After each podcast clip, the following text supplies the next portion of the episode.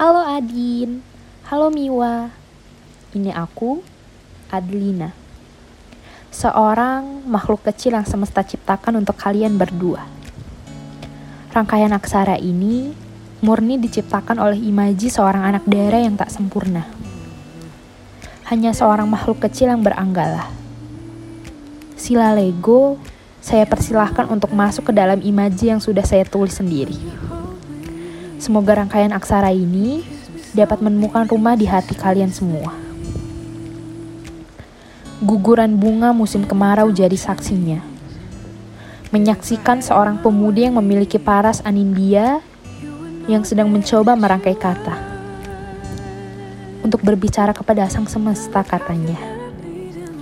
Membicarakan tentang alasan aku mencintai mereka dengan sepenuh jiwa. Adin dan Mira, dua nama yang semesta ciptakan untuk menyejukkan hati Adlina mereka yang selalu mempunyai cara untuk membuat dunia bahagia.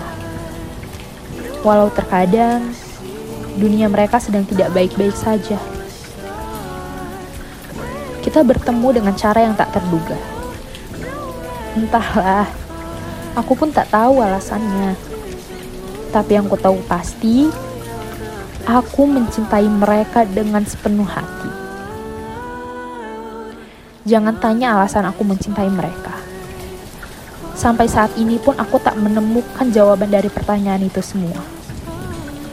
Tapi tanpa alasan pun seharusnya mereka sudah tahu bahwa Sukmaku sudah mencintai Adin dan Mira. Terkadang aku selalu bertengkar dengan pikiranku sendiri tentang bagaimana seberuntungnya aku mendapatkan mereka. Dari aku yang selalu berpikir bahwa aku tidak pantas mendapatkan mereka, atau bahkan aku yang kurang bersyukur mendapatkan mereka. Mungkin membingungkan ya, kenapa aku membuat podcast ini untuk kalian. Tapi jangan bingung, ini sebuah perlakuan yang pantas kalian dapatkan, dan semoga dapat mendatangkan kebahagiaan. Adin, Mira.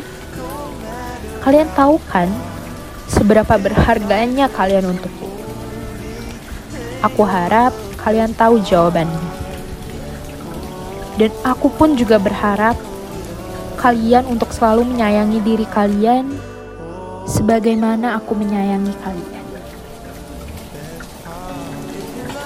Tak tahu harus mengatakan apa agar kalian tahu seberapa besar aku mencintaimu. Tapi aku harap kalian bisa merasakan cinta itu. Adin dan Mira, semoga kau selalu dalam harsa. Atma bersama Andin Dita.